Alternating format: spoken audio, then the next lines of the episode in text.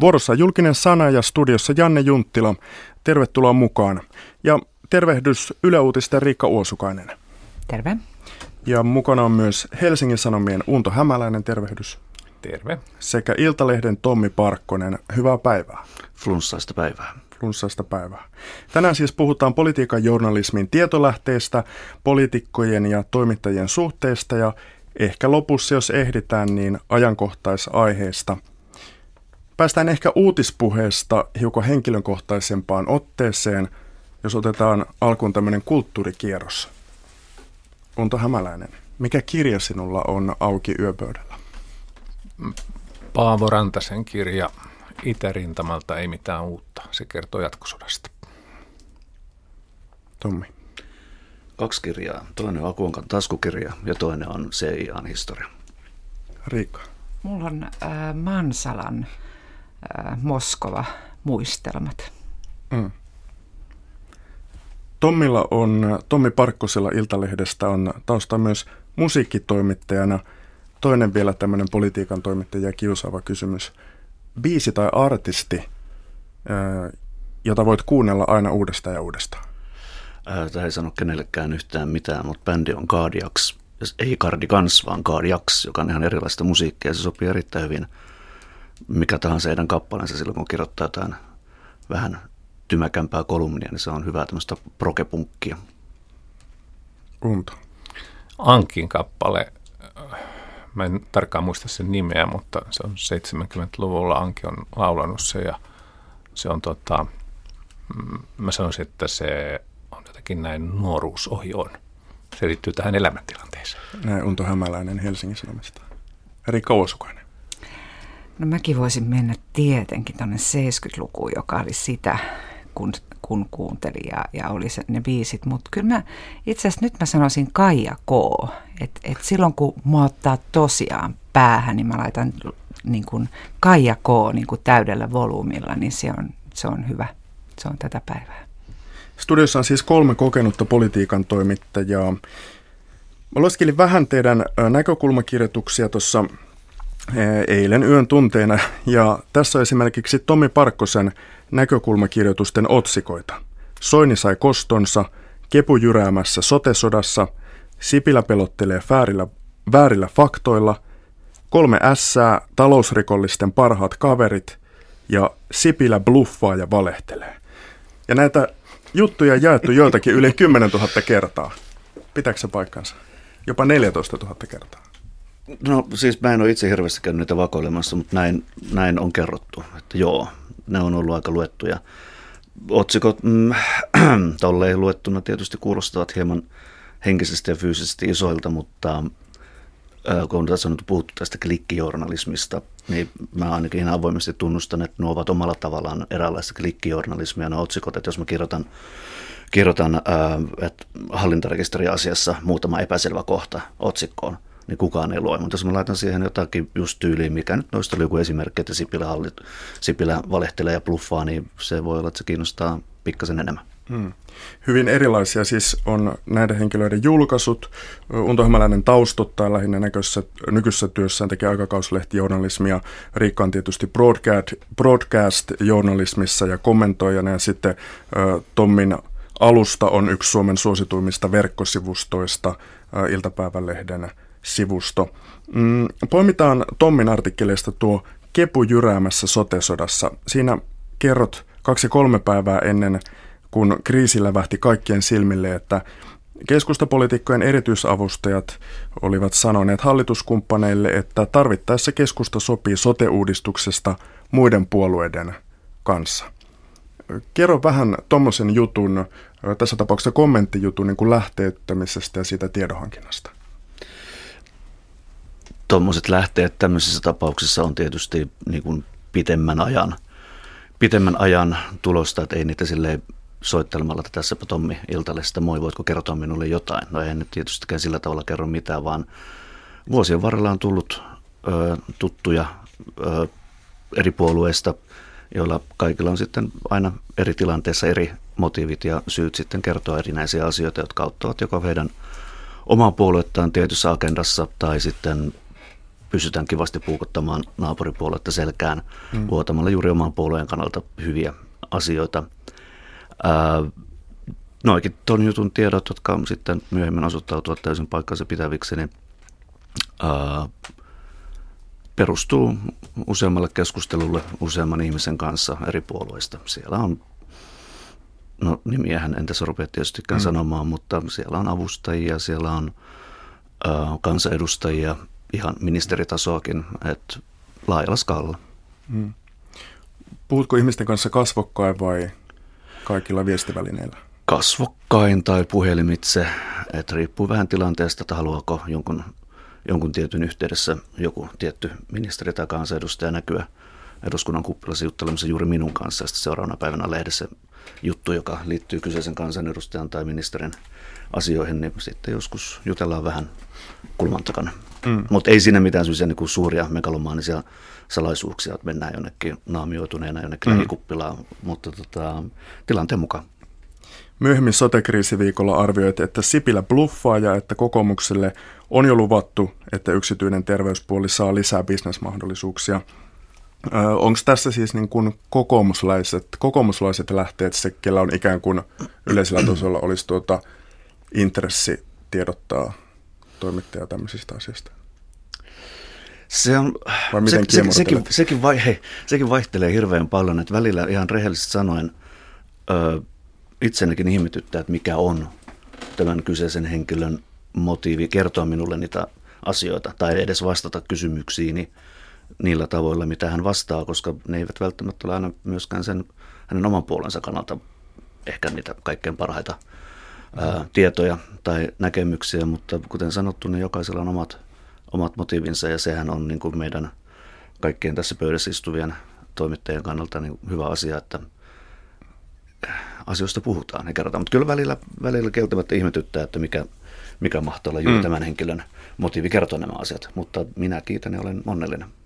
Yle Riikka Uosukainen oli televisiossa ja pitkin päivää radiossakin tulkitsemassa näiden niukkojen sotetiedotustilaisuuksien antia. Minkälaista tiedonhankintaa sä harjoitit noina päivinä? No, e, e, niin kuin ehkä mä sanoisin saman kuin itse asiassa tuossa Tommi, että, että niin kuin, sehän on sehän on semmoinen niin pitkä juttu, että se tiedonhankintahan ei voi alkaa silloin, kun on hallituskriisi tai, tai hallituksen sisäinen kriisi, miten sitä nyt kutsutaankaan. Että, että tietenkin niin kuin esimerkiksi tämä sote tiedettiin jo pitkään, että se sieltä on tiedetty vuosia, että sitä, mutta tiedä, nyt tiedettiin, että sitä synnytetään ja, ja tämä on edessä. Ja niiden viikkojen aikana ää, voi sanoa, että ne lähteethän muodostuu sieltä. Ja, ja tota, ne ei, yksi asia on myös se, että ne ei ole vain poliittisia lähteitä, vaan meidän, meidän työssäni ne on myös hirveän paljon virkamieslähteitä, ne on erilaisia niin kuin asiantuntijalähteitä. Näissähän on paljon kuulemista, näissä on hirveästi intressitahoja, ihmisiä, joille paperit pyörii ja tieto kulkee. Ja sen takia niin kuin, äh, esimerkiksi tuollaisessa, kun sä äsken niin kuin mietit sitä, että onko se niin kuin joku tietty taho, niin tällaisessa tilanteessahan itse asiassa sellainen mm, onnistunut kertominen, miten sä pystyt avaamaan ihmisille näitä asioita, perustuu siihen, että sä mahdollisimman monipuolisesti kuuntelet ihmisiä, koska sillä tavalla sä saat tavallaan siitä juonesta kiinni. Jo, jos sulla olisi vain yksipuoliset lähteet, puhumattakaan siitä, että sä lähdet selvittää asioita silloin, kun ne vyöryy päälle, niin, niin mm. tota, ää, mä luulen, että lopputulos on aika laiha. Mm. Ja minkä sortin ikään kuin nyhtämisestä ei ole hyötyä tuommoisella uutisviikolla vai? Totta kai meillä on kaikki välineet, työkalut, joilla, joilla pinsettiä myötä, joilla me aina yritetään nyhtää ja, ja, ja tota noin, puhua ja hakea ja, ja vääntää ja kääntää ja juostaan perässä ja, ja tota, mennään, se, mennään kulman taakse. Se on välillä vähän kuin pikkulasten kanssa. Joo, totta kai, mutta, että, mutta sanoisin näin, että silloin kun on tämmöinen tästä, mistä sä puhuit, että kun on tällainen oikeasti ä, iso uutistapahtuma tai joku, joku tämmöinen kriisiytyminen, niin, niin tota, kyllä siinä, siinä pitää olla ne pohjatyöt tehty. Mm sote-esimerkkiä jatkaa vielä vähän teidän eri rooleja, niin sote, sotesta Unto Hämäläinen kirjoitti vähemmän siis uutisia tietysti, mutta taustotti asiaa aikakauslehti tyyliin ja korjasi uutisten käyttämään hallituskriisitermiä. Jäätteenmäen hallituksella oli hallituskriisi ja Mauno Koivistolla aikanaan. Mm. Se sallittakoon vanhemmille valtiomiehille, että he korjaavat ne. Joo. Tota, Saanko me tähän? Ole hyvä, jatko vaan. Tarttua sen verran, että ö, tuota, torstai-iltana olin kotona ja kaikessa rauhassa ja sitten katsoin Ylen uutisia ja sitten mitä ihmettä, Sipilä aikoo esiintyä 21 ja sitten A-studion tilalla, tai siis A-studiossa, mutta sen ohjelman merkityn ohjelman tilalla olikin sitten suora lähetys sieltä Sipilän tiedotustilaisuudesta ja mm, rupesin sitä katsomaan ja hiukset nousi pystyyn mm. siinä vaiheessa, kun Sipilä rupesi puhumaan presidentin luoksen menemisestä ja kaikesta muusta semmoisesta, joka, joka niin pääministeri suusta kuulosti sammakoilta. Ja sitten kiipesin toiseen kerrokseen ja, ja kuuntelin sitten sen keskustelun uh, siinä kirjoittaessani blogipostausta. Kirjoitin siitä sitten lyhyen postauksen omaa perässä ja blogiini ja oikeastaan sen jälkeen sitten viisi vuorokautta menikin niin omaa blogia hoidellessa, eli meillä käytiin semmoinen pitkä huolellinen keskustelu tästä teemasta. 155 puheenvuoroa julkaisin. Hmm.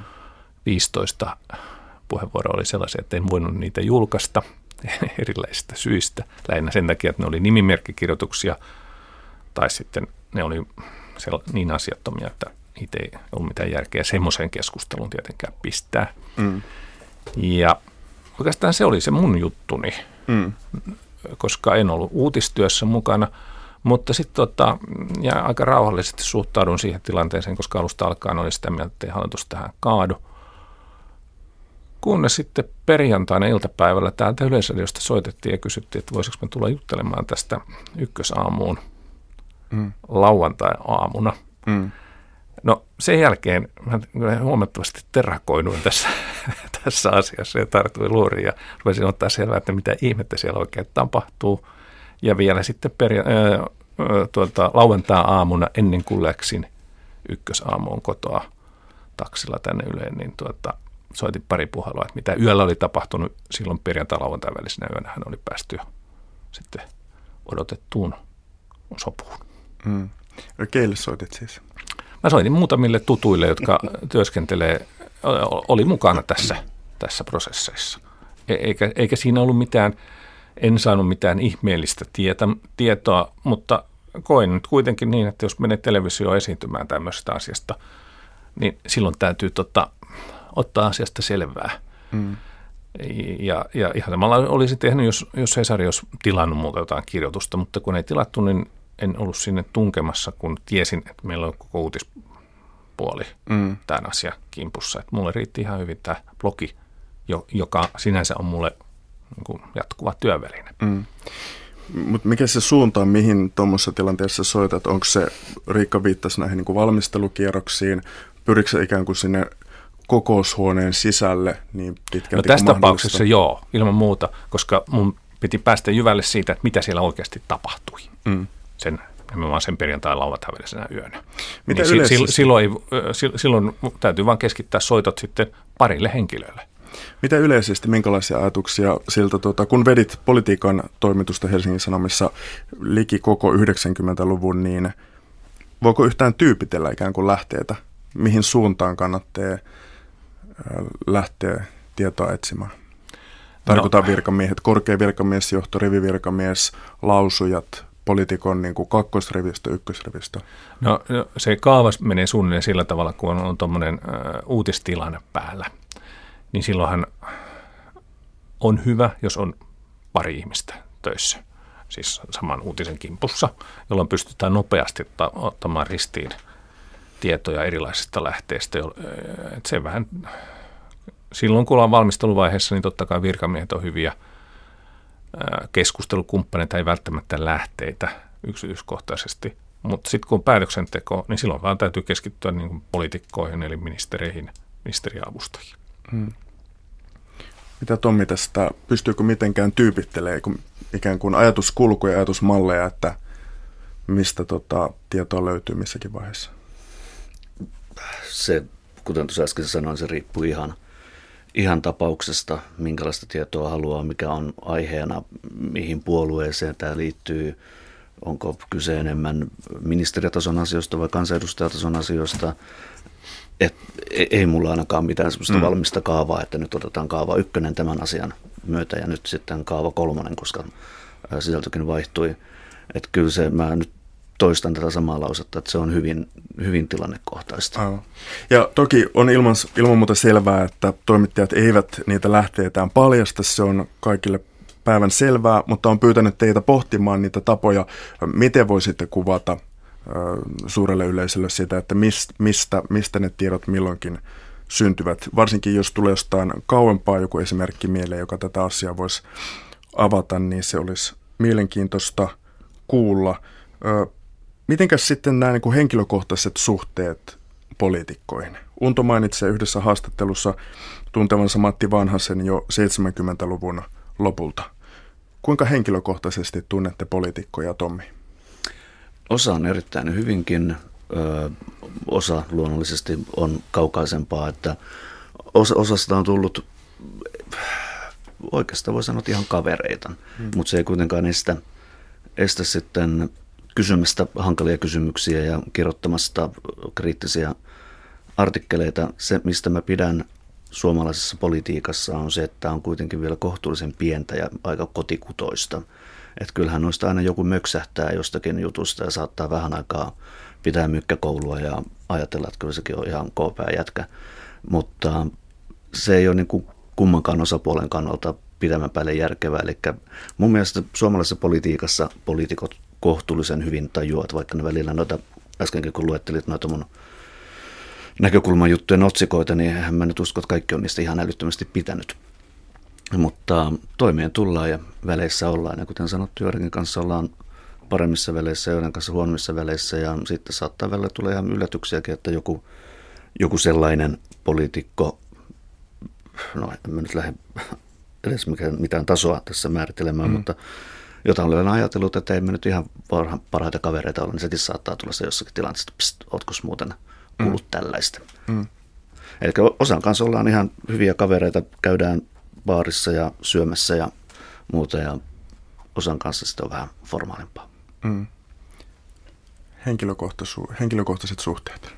Mm, no jos ajattelet niin kuin politiikan toimittajan työn arkea, niin tota, e, se on varmaan ollut sitä aikaisemminkin tai onkin ollut, mutta että nyt esimerkiksi tänä päivänä niin, niin Suomi on pieni maa ja se näkyy jotenkin tämmöinen mutkattomuus myös siinä, siinä arjessa. Eli, eli eduskunnassa, jos politiikan toimittajat ää, työkseen niin kun tietysti kulkee ää, piikot, niin tota, siellä, siellä sä voit ketä tahansa nykästä hihasta. Tämä on ihan poikkeuksellista, voi sanoa niin kuin eurooppalaisittain, kun me ajatellaan sitä, että se, jota nykästään, on myös pääministeri.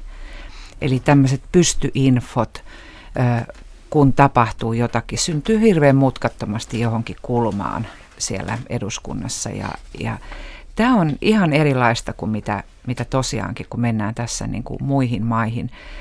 Toivottavasti tämä säilyy, mutta se kertoo myös siitä, että Suomessa tietyllä tavalla tämä tämmöinen lähteestä puhuminen on vähän juhlallista, mm. koska itse asiassa me, jotka siellä niin kuin joka päivä työskennellään, niin kuin esimerkiksi Tommin kanssa, niin kyllä me ää, tavallaan me ollaan lähteillä koko ajan. Sitä syöttöä kyllä. tulee silloin, kun on sen päivän asioita tai jotakin, jota sä joko itse kaivat tai josta sulle halutaan kertoa, että mitä siellä on niin kuin muhimassa. Ja tämä, tämä on tämmöinen niin kuin harvinainen tilanne ja tosiaankin kun mä ajattelen näin, että journalismi pikemminkin kuin, kuin tämmöiseen lähde suoja ja tämmöiseen niin kuin, tavallaan niin kuin suljettuun keskusteluun, niin mä luulen, että journalismin keskustelu on sitä, että yhä enemmän ruvetaan puhua siitä, miten avoimesti me tehdään sitä journalismia. Ja ää, mehän ollaan nyt jo itsekin, me kaikki liikutaan somessa, me ollaan hirveän aktiivisia. Samalla kun me tehdään sitä päivän juttua, niin me jo siellä pitkin päivää voidaan heittää ulos kommentteja, tilanteita, kuvia. Se kuuluu tähän työhön. Se muuttaa hirveästi sitä sun omaa olemista siinä tilanteessa. Ja, ää, ja jotenkin se ajatus avoimuudesta, mä, mä voisin kuvitella, että eipä aikaakaan, kun me myös kirjoitetaan siitä, miten tämä juttu syntyi. Mm. Eli, eli se niin kuin tavallaan ajattelu, New York Timeshan esimerkiksi tekee sitä tällä hetkellä. On monia muita välineitä, jotka tekee sitä hirveän paljon. Mm. Ja mä luulen, että meillä niin kuin se on kohti ihan arkea myöskin. Kyllä.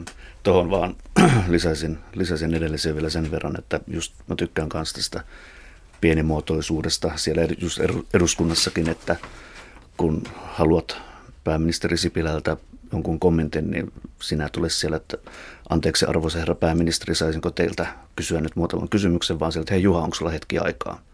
Että se on, no kaikkihan ei tietysti tykkää tuolla eduskunnassakaan siitä, että ollaan niin, niin epävirallisia ja niin tavallaan samassa, samoissa paikoissa niin paljon keskenämme tekemisissä, mutta mun mielestä se on vaan hyvä asia. Jää semmoinen turha, turha pokkurointi, mm. turhat väliä tasot pois? No tämän tota, avoimuuden hengessä, tämä on nyt Yleisradion näitä mediaohjelmia, por favor, ö, avatkaa jotain juttuprosesseja. Miten esimerkiksi Unto, tuleeko sulla jotain esimerkkiä mieleen siitä, että miten lähdeverkostoa on hyödynnetty? No, tota, mä jatkan vielä tuosta, mitä, mitä Tommi ja Riikka puhu. Nimenomaan tämä, mistä he kertoivat koskee sitä työtä, joka tehdään eduskunnassa. Eduskuntahan tä, tällä, ja se on, tällä hetkellä ja se on aina ollut se politiikan toimittajan, nimenomaan politiikan uutistoimittajan pääfoorumi, koska siellä on ylivoimaisesti kätevintä työskennellä. Ja niin, niin kun itsekin työskentelin kuusi vuotta eduskuntatoimittajana, niin, niin se, se oli ilman muuta tässä hommassa ylivoimaisesti parasta aikaa, koska, koska se, nämä niin sanotut lähteet ja kohteet oli siinä samassa tilassa – ja pysty koko ajan elämään tavallaan reaalimaailmassa, reaaliajassa nimenomaan. Mutta sitten tota, sen jälkeen, kun on, on työskentelen toisella tavalla, mutta seuraan kuitenkin politiikkaa, niin tietysti työskentelytavat on, on, on mun ajastani hirveän paljon menee lukemiseen. Ja, ja taas kontakteista ei välttämättä juuri näihin jos ei ole tämmöistä, just tämmöistä uutistilannetta päällä tai uutisvelvoitetta päällä, niin, niin tota, mä tapaan enemmän ehkä tutkijoita, virkamiehiä, tämän tyyppisiä ihmisiä, hmm. joiden kanssa fundeerataan näitä, näitä politiikan juttuja. Ja, ja sitten kun mä oon, oon aika niin kun selkeästi tehnyt itselleni selväksi sen, että minkä tyyppistä työtä mä teen nykyisin. Eli, eli mä kirjoitan etupäässä, kun mä ajattelen tällainen vanhakantaisen printti keskeisesti. Mun juttuja ei ikinä jaeta somessa, enkä mä usko, että kuka on alle 50, nyt sanon noin. alle 50-vuotias niitä lukeekaan, koska ei niitä ole tarkoitettu. Kyllä niitä lukee. Minä Va, va, vaan tota, ää, va, va, niin kun mä nimenomaan kohdennan omat juttuni ja, ja, ja se työskentelytapa, mikä mulla on, niin, niin, niin niille ihmisille, jotka tilaa Helsingin Sanomia printtinä – joiden keski-ikä lienee noin 60 vuotta yli, ja ne on tiety, tietyllä lailla yhteiskunnallisesti kiinnostuneet. Niitä ei ole kauhean paljon Suomessa. Mm. Mutta, mutta niitä kuitenkin vielä, ne on ihan elämien kirjossa olevia ihmisiä, täysvaltaisia kansalaisia ja äänioikeuttaan käyttäviä. Mm. Ehkä aika moni eläkeläinen. Eli sulla on nykyis, M- mutta, nykyis, mutta mä, niin. mä, niin kuin, mä oon säätänyt oman työni sen, sen sen tuota, suuntaisesti. Sulla on, ja, aikaa, sulla on aikaa ajatteluun nykyään. Joo. Ja ennen kuin sitä aikaa ei ollut, eli olit politiikan toimittaja. Oli nimenomaan uutistoimituksessa. Joo. Niin tota, kerro siitä, kertokaa esimerkkejä nyt. Minkälaisia, kertokaa, kuvatkaa joku juttu niin kaukaa, ettei se enää kirpase kauheasti. Tai jotenkin tyypitelle. Mä oon sanonut tämän kaikille ennakkotehtävänä puhelimessa. Joo, kun mä rupesin miettimään, miettimään että mikä olisi semmoinen hyvä ennakkotarina jossa, jossa olisi jotain järkeä, mutta ei joutuisi paljastamaan millään tavalla lähteitään, niin olikin vähän vaikeampi, niin. vaikeampi pohdittava. Niin. Mutta välillä nämä tota, prosessit voi lähteä ihan, ihan niin kuin sattuma kaupastakin. tai niin kuin sattumalta liikenteeseen. Esimerkiksi silloin, kun paljastui nämä vaalirahahommissa nämä nuorisosäätiö Matti Vanhanen, Matti Vanhanen kytkennät, jonka takia Vanhanen melkein joutui tuonne valtakunnan oikeuteen. Se lähti, siis Iltalehtihän kertoi sen silloin. Ja mä olin silloin silloisen tyttöystäväni luona Kuopiossa viettämässä vapaata viikonloppua, kun juttelin puhelimessa yhden kaverin kanssa, joka ei ollut edes mikään toi, ö, niin kuin politiikan ammattilainen, toimittaja toki, mutta teki ihan muuta kuin politiikan töitä. Ja pohdiskeltiin siinä eri asioita ja sitten samaan aikaan tätä naputeltiin molemmat hän omassa kaupungissa ja minä sitten Kuopiossa käydessä, niin naputeltiin tietokoneita katseltiin samoja dokumentteja ja sitten yhtäkkiä että hetkinen, mikä tämä nuorisosäätiö nyt oikein olikaan ja mitä tämä vanhanen nyt liittyy. Mutta ei hetkinen, sehän oli. Sitten mä tämän toimittajakaverin kanssa siinä varmaan puoli tuntia pohdiskeltiin ja todettiin, että hmm, tässähän saattaisi olla pieni jutun aihe. Että se ei aina välttämättä tarvitse tulla edes mistään tuolta niin kuin politiikan taholta. Toki sen jälkeen sitten alkoikin hirveä soittelu, rumpakierros. No, niille poliitikoille, joita tämä tapaus koski. Ja siis, no, lähinnä keskustalaisia. Ja siinä menikin sitten vapaa ilta vapaa viikonloppu täysin, mutta sen jälkeen kun sai jonkun hyvän idean päähän, niin sen jälkeen lähdetään soittelemaan yrittää saada vahvistusta, ettei se ole aina vain sitä, että tuolta politiikan piiristä joku soittaa, että hmm, oletko kuullut tästä? Esimerkkejä lähteiden käytöstä. Joo, mun mielestä tässä on hirveän tärkeää se, että, että meitähän ei millään kirveelläkään saa kertoa esimerkkejä, jossa olisi minkäänlainen niin kuin uhka siitä, että se lähde paljastus, vaikka tässä edellä on kaikki jotenkin kuvannut sitä, että miten itse asiassa me ollaan siellä lähteen ytimessä, kun meillä on tämmöinen rajattu ää, niin kuin aihe, jota me seurataan, eli politiikka, niin, niin tota, siinähän on my, myös tietenkin aika niin kuin selkeä se porukka, jonka mm. kanssa sä, jolta sä niitä tietoja saat. Mutta että Ää, Eli poliittiset jotenkin, kilpailijat pääasiassa toisin sanoen. No joo, siis hei, tietysti, mutta tota... Ihan mutta, kuulijoille tässä ohjelmaan tehdään. joo, joo, joo, mutta kato, tässä on tietenkin tämä, mitä mä yritän vaan sanoa, että, että e, niin kun semmoisen, mä ymmärrän sua, että, mutta sen keisin kertominenhan tietenkin, tar- siis sen, että sä kertoisit, että, että miten, mitä lähteitä mä kuuntelin, tai näin. Mutta et, et ehkä sitä voi kuvata, sanotaan vaikka hallitusneuvotteluissa, niin sitä muotoa ja tapaa, että, että kun on olemassa ne yleisinfot ja, ja tota, mm, säätötalo on ollut usein se näyttämö esimerkiksi monina vuosina, niin, niin sieltähän ihmisiä purkaantuu. Se on hirveän vaikea paikka. Me ollaan siellä alakerrassa, meillä on työtilat siellä, meillä on lähetystilat, eli kun sieltä tehdään ka- kaikki tekee suoraan sieltä ja muuta. Mutta sitten sieltä niitä massiivisia mm, portaita pitkin ja käytäviä pitkin porukat käve, kävelee ulos ja sisään ja, ja sitten täytyy juosta ja, ja tota, mieluummin ehkä rappusilla ulkopuolella saa jonkun kiinni, mutta sekin on karsinoitu. Että pitää juosta perässä kauppatorille, jos, jos haluaa. Et, et, niin kuin tällä tavalla tavallaan sitä voi kuvata, mutta miten sä sitten saat sitä tietoa? Mm. Ja miten sä kuulet jotakin muuta kuin sitä, missä on ne 15 mikrofonia? Niin se on nykyään tänä päivänä, se on hyvin paljon, se on aikaisemminkin ollut puhelimella, mutta nyt se on paljon tekstiviesteillä. Ja Kyllä. esimerkiksi jos on joku tiukka tämmöinen poliittinen tilanne päällä, niin, niin, tota, eh, niin sillä hetkellä niin se on hyvin paljon sitä, että että mm. se on tekstiviesteillä mm. tai, tai, tai sitten puhelimella, jos pitää pidempään ää, mm. Puhua. Lähteen pitää ja sähkö, myös... sähköpostia niin. ehkä monet välttää sen takia. Se olisi yksi keino, koska kaikilla on läppärit sylissä tai puhelimet kädessä, mutta kun ei, ei jää mitään jälkeä. Sen takia totta kai kaikesta jää jälki. Mutta että tämän tyyppisesti ehkä voi kuvata sitä, mm. miten ohitse sen missä me kaikki ollaan mukana, niin voi saada jotakin. Tota, joo. Mä menen, kun Janne nimenomaan pyysi vanhoista tilanteista, niin mun kaikkein painaismaisin tilanne on ollut keväällä 1993, jolloin mä sain vinkin siitä, että Suomi on joutumassa IMFn holhokseen. Ja tota, eli taloustilanne oli silloin niin huono. Ja että Suomessa valmistellaan poikkeuslakia ja lainsäädäntöä jo kirjoitetaan siltä varalta, että IMF holokauspäätös tulee. Ja, ja tota, täytyy muistaa, että silloin ei ollut kännyköitä, niitä ei ollut sillä lailla käytössä kuin nyt, ei ollut nettiä.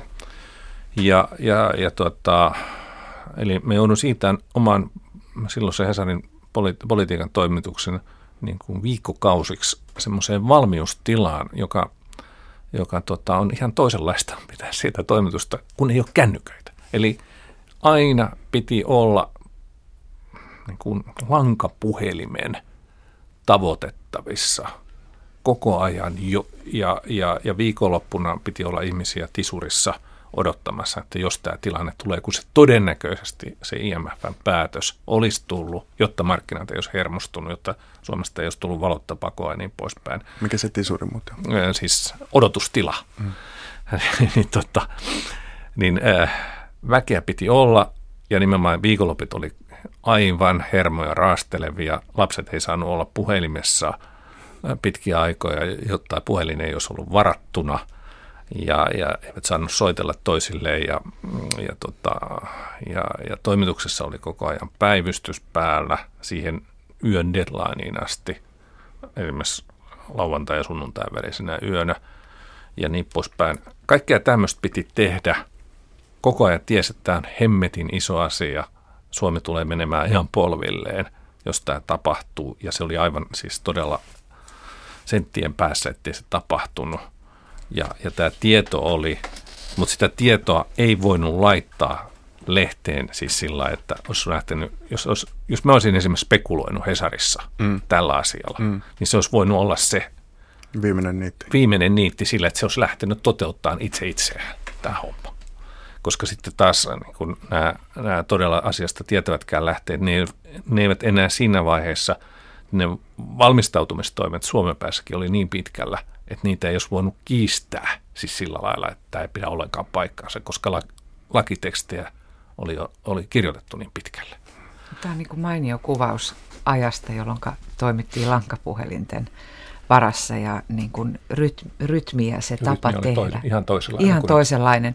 Ja muistan mäkin sen tietysti, täytyy tunnustaa, että, että tota, kauanhan näitä on tehnyt, mutta tämä on tietysti muuttunut, just tämä, että miten näppärästi ja nopeasti sä saat. Ja kun meidän uuden, meillä on uuden sukupolven, jos me katsotaan meidän hallituksen ikää, hmm. ikärakennetta, niin sehän, meidän hallitus on uuden sukupolven hallitus nyt jo, joka, joka on siis, he ei ole nyt välttämättä natiiveja, mutta he käyttää niin kuin tosi luontevasti kaikkea tätä tätä uutta, uusia välineitä, mutta semmoinen, mikä ei ole muuttunut näistä ajoista, mitä Unski kuvaa, niin on se, että jos sä haluat niin kun saada kunnolla, kunnolla tietoa, kunnon taustotuksen, oikeasti niin kun uutta, uutta tietoa ja, ja jykevämmin, niin sun täytyy saada se tieto sieltä – niiden muutamien ihmisten joukosta, jossa sitä päätöstä on tehty. Ja se edellyttää kyllä sitä, että joko sä tapaat sen ihmisen jossakin tai sä puhut sen pitkän puhelun, jossa sä saat niin kuin sen tiedon, että, että tällainen asia ei niin kuin millään tavalla ole muuttunut. Ja itse asiassa mainiota on siitä vanhasta, vanhasta ajasta ja vuosikymmenistä, niin ihanpa samaan tapaan tuolla äh, seistiin valtioneuvoston linnan edessä ja, va, ja seurattiin, että missä huoneessa valot palaa, mm-hmm. kun tämä sote kriisiytyy. Et tietyt mm-hmm. asiat niin pysyy ja säilyy. En tiedä paranooko ne, mutta...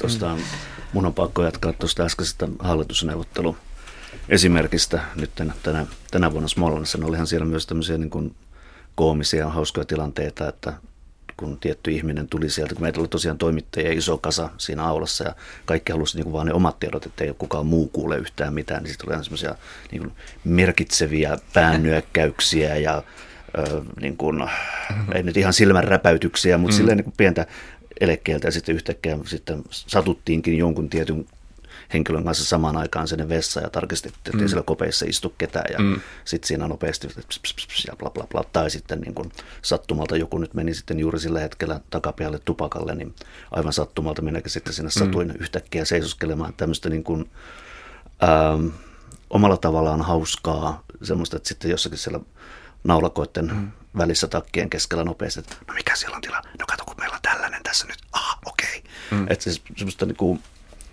se on omalla tavalla mukavaa. Tykkään siitä semmoisesta tiedon, tässä tapauksessa nimenomaan kaivamisesta. Luottamusta toimittaja tarvitsee työssään ja tota, lähteenkin pitää varmaan tuntea luottamusta siihen toimittajan ja sen ammattitaitoon. Kysyn nyt Unto Hämäläiseltä merkitsevästi. Kyllä se varmaan näin on, että tota, kyllä, jos kuvittelee, kuvittelee nyt sitten, menee siihen lähteen rooliin, niin tota, sehän on aina riskipeliä. Ja riski pitää olla hyvin vähäinen, mm. että, että tieto lähtee vuotamaan, että keneltä se on tullut. Sut tunnetaan tällaisena herrasmies-toimittajana. Onko jot, jotkut, joskus tuota, jutun takia välit katkenneet? Joo, kyllä on katkenut siis tietysti mun näkökulmasta täysin aiheettomasti, mutta, tuota, mutta ky, kyllä sellaisia konflikteja on tullut ja, ja se, se, se on se hinta, jota joutuu maksamaan näistä hommista. Minkälaista puhetta siinä käydään nyt tämmöisen siis pitkäaikaisen tota, lähteen kanssa, ikään kuin avatkaa kuulijoille sitä, että ikään kuin mitä käytetään ja miten käytetään ja missä vaiheessa. Edelleen jatkan Unto Hämäläisen kanssa, joka Joo. ei ole aivan päivittäisessä uutistyössä juuri Joo, nyt. no tota, mä otan nyt sitten ihan tuore esimerkin omasta tilanteestani. Eli, eli viikko pari sitten satuin äh, tapaamaan vanhan tutun, joka tota, ryhtyi mulle kertomaan postista. Et mitä postissa on tapahtunut? Mä en ollut ollenkaan jyvällä – asiasta, ja eikä asia ollut vielä silloin mitenkään kummallisella tavalla esillä noin yleisessä keskustelussa. Ja sen jälkeen pyytämättä ja yllättäen hän kertoi kokonaan sen, että mitä tässä postin kuviossa tulee tapahtua, että miten tämä ri- kri- kriisi eskaloituu, mm.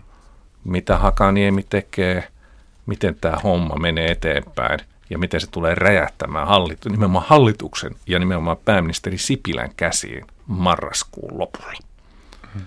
Ja tota, hän kertoi sen mulle ja mä kuuntelin ja nyökyttelin ja, ja ihmettelin, että voiko toi nyt olla totta.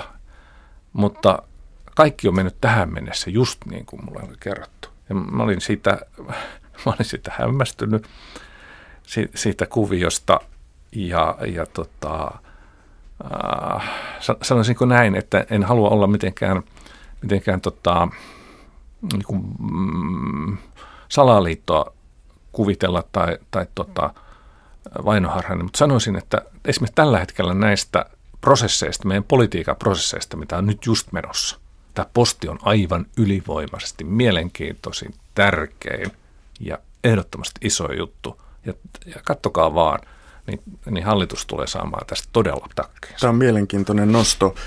Riikka Osukoinen kirjoittaa kesäkuun yhteiskuntasopimuskirjoituksissaan siitä, että Persu ja Matti Putkonen on soitellut postin toimitusjohtajalle, kun yhtiö kertoi YT-neuvotteluista.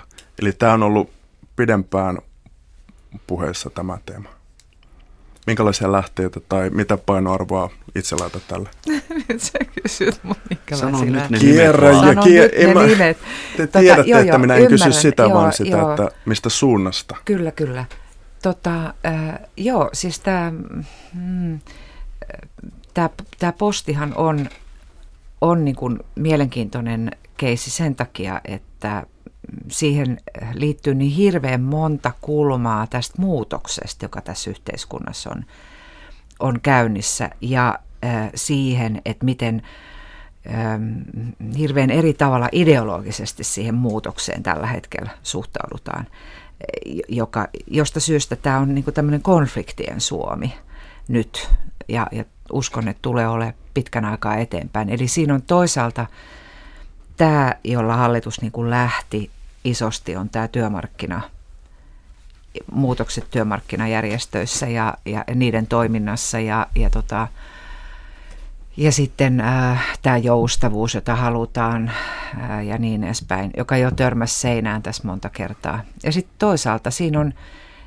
tietenkin esimerkiksi tämä valtion yhtiöiden asema, ylipäätään se, että miten työn luonne, työsuhteiden kesto muuttuu. Mm. Millainen tämä on itse asiassa jo tällä hetkellä tämä työ, nämä työsuhteet mm ja, ja miten niissä sitten, nämä kaikki kietoutuu niin kuin toisinsa ja tämähän on erittäin poliittista. Jatketaan tähän. Miten jatkuu hallituksen taival ja politiikan syystalvi? Nopeita kommentteja, lähetys lähenee loppua. Mä vielä tartun tähän postiin sen takia, että tämä on nimenomaan yhdestä syystä hirveän tärkeä.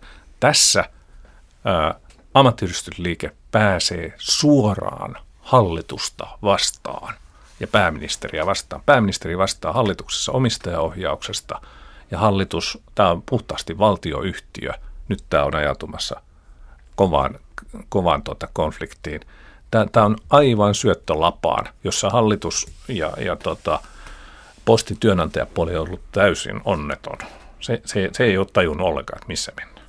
Hallituksen taivaalla. Öö, lyhyt vastaus kysymykseen tulee jatkumaan yhtä takkuisena kuin tähänkin saakka.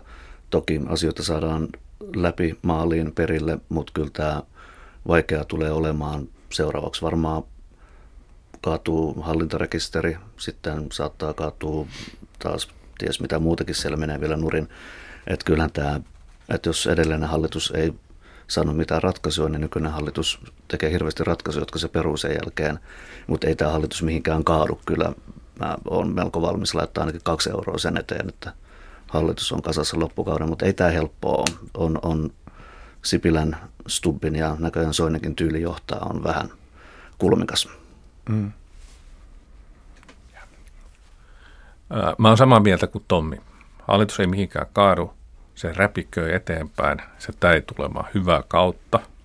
Tämä, tämä, tämä tulee ehkä jäämään vuonna 2019 historiaan kaikkien aikojen huonoimpana hallituksena, niin kuin edel, monet edeltäjistä. Niitä viime aikoina ollut paljon, joo. joo mutta, mutta tuota, sanon vielä, mä sanon yhden asian tästä hallituksesta, johon se voi kaatua.